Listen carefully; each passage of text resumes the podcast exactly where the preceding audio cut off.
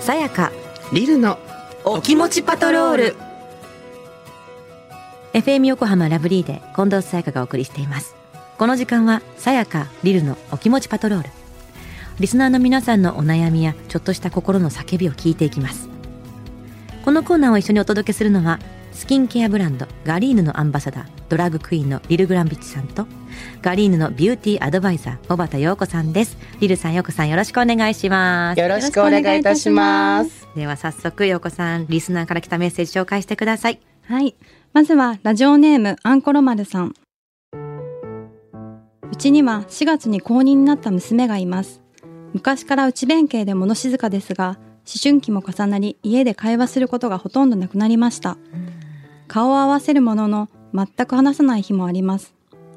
友達のように何でも話せて相談できるような関係に憧れていたのもありとても寂しいですうまくコミュニケーションを取るにはまずどんなことをしていけばいいのかなと悩んでいます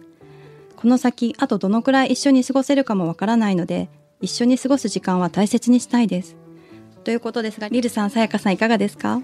顔を合わせられるんだからそれがもう私はもうコミュニケーションなんじゃないのって思う部分もある、そうねまあ話さなくともうねん、家族なんだもんうん、ねあのね思春期のうん子にねこうあんまり過度な期待をしちゃいけないで すよ期待はしない 期待しちゃダメです近よづきもしすぎないで、うええんこう自立心がねあの育っていく過程でもありますのうんうで、んあのでも自分がそうだどうでしただって思春期近藤さんえ私でも思春期って自覚してるものあ反反抗期とかあ自覚あったかな私はあった、うんなんか普通にしてたでもその普通が普通じゃない なさめっちゃそうそうけてるよ さねやかさんの普通じゃんそれこれは聞いてみないと普通かどうか普通じゃないかもわかんないけどなんかずっと生意気って言われてるから親には、はいはだいからずっと生意気だから別に思春期に始まった話じゃないっていう諦めが親にはあるんだけどあーはいはいはいはいあだから最初から期待をさせなかったわけでしょだからそうそうハードルをずっと下げて生きてきた 相下手げのてきたうんうんだよね、だでもきっとこれはめちゃくちゃ可愛かったり従順だったりした時が娘さんにあったからパパはそれを知っ、あお母さんはそれを知っているってことだもんね。うんとなるとこう落差にショックを受けるのか。うんまあそうかもねまあそそこなんじゃない思春期を持つ親御さんの悩みっていうのはそうかでもささっき言っちゃ言ったけどあのこの顔を合わせられるからいいんじゃないに尽きると思うんだけど、うんなんかいだからその過度の、ね、期待じゃないけど、うん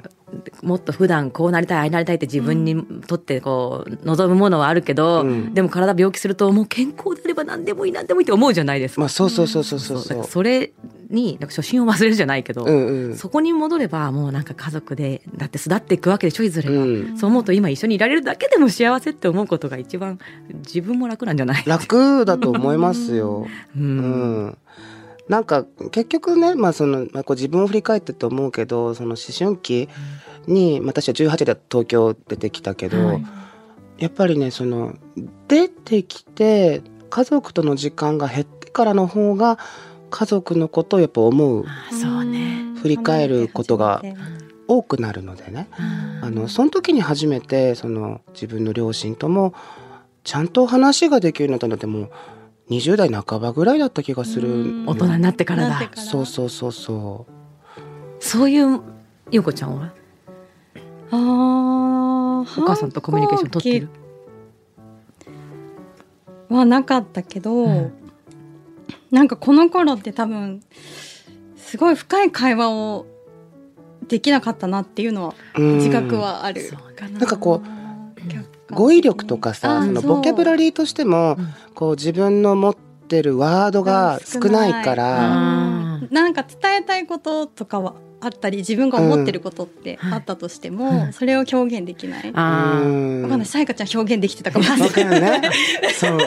そんな気がするのよ。でもでもやっぱ子供でしょまだ言うてもやっぱり、うんうんずっと2歳3歳でもずっとそうじゃないの、うんうんもう言いたいことがいなくてうーってなるみたいな、うんそれがまだ続いてるっていう年頃だもんね。うん。ね、ちょっと時間が経てば、うんね待まってあ、なんってかいう嫌われてるとかそういうわけではないじゃないです全か、然このねうん状況を聞いていると離れればありがたささがわかるもんねねうんそうそうそう一緒にいられる環境をね大事にうん。今でいいよっていううん。ね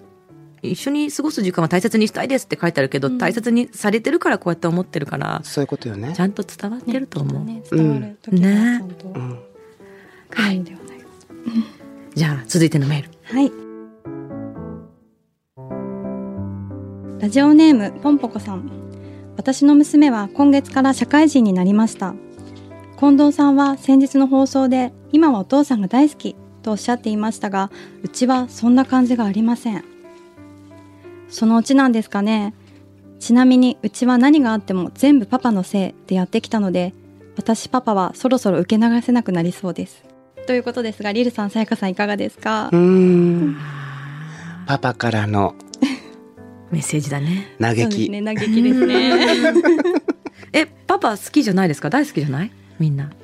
仲いいですうねん。よくちゃんはい仲いい、仲いいでうすね。ん。まあそのうちは長男とさこうパパだから、お父親だからちょっと多分その娘娘とと父の関うん係リズとはムが変違うのか変わってくるかなと思うけどう。ーん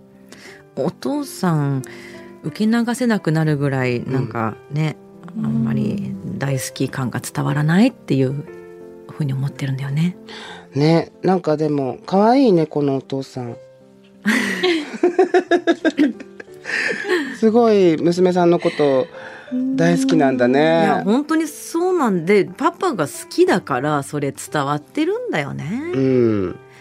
あのうちはちなみにあのオンエアでも言いましたけども以前お父さんが一度も怒ったことないんですよ私に対して。ああ、み怒られることしかしてないはずなのに怒ったことがないみたいなすごいすごいね愛情が。でも 素晴らしいのかどうかわかんないけど、やっぱだからこうなるみたいな、ね、例でもあるんだけ ど、でも、でも、それでも結果パパ大好きって言ってるのいいなってきっとね、ポンポコさんは思われてるってことは、うんうんもう大好きっていうのがちゃんと出てれば、うんうんちゃんとさっきのね、アンコロンマルさんじゃないけど、なんかうん戻ってくると思うんだよな。なんかでもこれが私が気になったのが、うんその全部パパのせいにされてきたっうんていうのが、うん私はこれをこう娘さんがね全部人のせいにしてしまう子に育ててしまったっていう嘆きにも聞こえてるんですよ。ああ、そっち。そうなるほど。あの僕のせいじゃなくて、うん僕がそう育ててしまったのかもしれないっていううんうんうん嘆きにもなんか聞こえてきててそれも受け流せないんだろうなっていう気がするのよ。でもさ全部パパのせいもその悪いものはパパのせいかもしれないけど、うんなんかいいこともパパのせい、まあ、パパのおかげかもしれないけど日本語としては。うんうっんていうふうに持ってってくれるんじゃないそういう子だったらって思うけど。ポジティねブ、すぎ、 すごいポジティブすぎ無理やり無理やりそうねそうだったとしてもこのねあのーポンポコさんは受け取られてないですよねその上そうかなやっぱり。多分全部否定的に今受け取っちゃってるんだろうなっていう、うんこれでもさ社会人になったばっかりってさっきの年の話じゃないけど、うん2223歳とか、まあ、もしくは1819とかかもしれないでしょ、それは本当に離れたりとかしばらく経ったら、絶対戻ってくんだようんね。そうなのようんあともうちょっと待ってってそう いう。だからどっちも待ってって いう話なんですけど今は 今は耐えてみたいちょっと耐待えったてくないから心の悩みでメッセージ送ってくれてんだよね。そうだと思うもう今ギリギリまで来ちゃったんだろうね、うんそっか、うんなんかでもそしたら思いっきり手こ入れじゃないけど、なんかこう違う行動をとってみるっていうのはどうだろうなんかうん、もう大好きだよみたいなことをすごい日頃から言い出すとか えキモい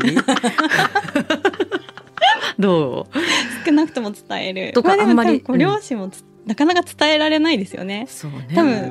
うんうんパパの方が余計かもしれないですけどそうだね大好そきのだよ愛情 をうんなんか事件性がないとそういうことっ事て何かのねなんかこう大きなトラブルがないと、うんそういうこう気持ちの表明みたいなことっうんてタイミングがなないそうタイミングが日頃ないかかもしれない。じゃあ逆にここで一回、なんでその態度なんだって怒った後に、俺は本当にお前のことが大好きなんだよみたいな風に持ってく自分で自演みたいなどうかなムチやめそう 飴とムチじゃなくてムチ飴 ねムチやめであいいんじゃない一人で一回劇場を作るみたいな、うんうんそういうパターンでちゃんと気持ちを表明するっていうのも、えね、大好きだよって言ってないのかもしれないしお父さんの方も。そうだね、うんうんあうんそうだねそういうお気持ちを表明するのは大事ですよね自分の方から、ええええええそしたらまあ「肝」って言われるのか、うんでも例えば「肝」っていう態度を取られたとしてええも、うんそうなんだって娘さんが分かることで絶対にこう柔らかくなってくる態度とかもあると思う。あるあるある、んあるよそういうのは、うんあ の長いスパンでうん見た投資みたいな感じでねそうそう 大大好き投資を大好きだ。投資をして長いスパンで見てねちゃんと帰ってくるよって、はい大きくなっていつか帰ってくるから冷凍もいいかもしれないいいかもしれない、うん何のちょっ話とね、まあ、待ってねっていう気持ちと自分の気持ちも伝えるっていうのが大事なのかハもーしドれルがな高い、いねかもしれないですけど、うんする価値はあるかなとそうだよね。伝える気持ちの。はい。さあね、今日のね、お二人のお気持ち聞いていただいてどどうでしたか。リルさんとかなんかこう日頃からこうもやるなみたいなことってあったりするんですか。私ねいやこんな番組やらせてもらっといて、うんあれなんですけどもあの勝手にお悩み相談をされるんですよされそう。あれね、うん結構困っててそれが悩み。うん悩みっていうかその私自身もう人間のクズなんですねでそんななのに人のことなんて何もその実はもう言えるような人間じゃないですけど、まあ、こう言ってねこの番組もそんなにこうこうこうやったらどうぐらいの感じでこううんふわっとした感じでしょ、うんそのぐらいだったらいいけど、うんなんかこう切ってくださいみたいな感じでうんそうううんんパスンってこうもらっちゃうと、いや私そういうのやってないんだよねだって人のね運命変えちゃうかもしれないんだもんね。その言葉そうで。まあ、まあ多分だけどそれだと聞いてほしいだけだと思うのよ。確かにそう。んそういう方も多いですよね、うん本当に聞いてほしいこのモヤモヤを誰に言ったらいいんだろうそうそうそうそそうそううでこれを多分聞いてくれてるリスナーの皆 さんも、あるあるって絶対思ってくれるから、うんうんでうもんそううんやってそれを理解したら気持ちいいと思うんですよねね